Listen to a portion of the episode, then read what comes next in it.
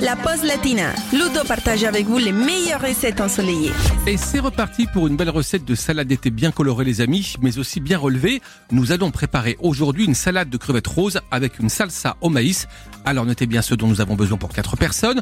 20 belles crevettes roses, 2 avocats, un épi de maïs, 4 tomates, un petit poivron vert, un oignon rouge, une gousse d'ail, un citron vert, 3 brins de coriandre, 2 cuillères à café de piment fort, une demi-cuillère à café de cumin, une demi-cuillère à café de paprika, 2 cuillères à soupe d'huile d'olive, du sel et du poivre. Alors pour commencer, vous allez préparer la sauce, la salsa, et pour cela éplucher et épépiner les tomates, les couper en cubes, laver et ôter les graines du poivron, les couper en cubes également, éplucher et hacher l'ail et l'oignon.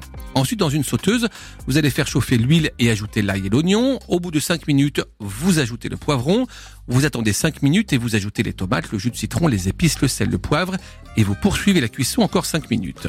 Maintenant, vous allez ôter les feuilles de l'épi de maïs et les faire cuire 10 minutes dans une casserole d'eau bouillante. Vous égouttez et vous récupérez les grains à l'aide d'un couteau en tenant l'épi bien verticalement, c'est assez facile à faire. Vous les ajoutez dans la sauteuse et vous laissez refroidir le tout.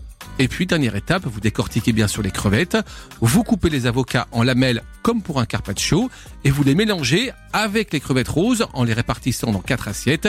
Vous versez la sauce salsa maïs par-dessus et vous décorez avec la coriandre effeuillée. Vous me servez ça bien frais. Bon appétit.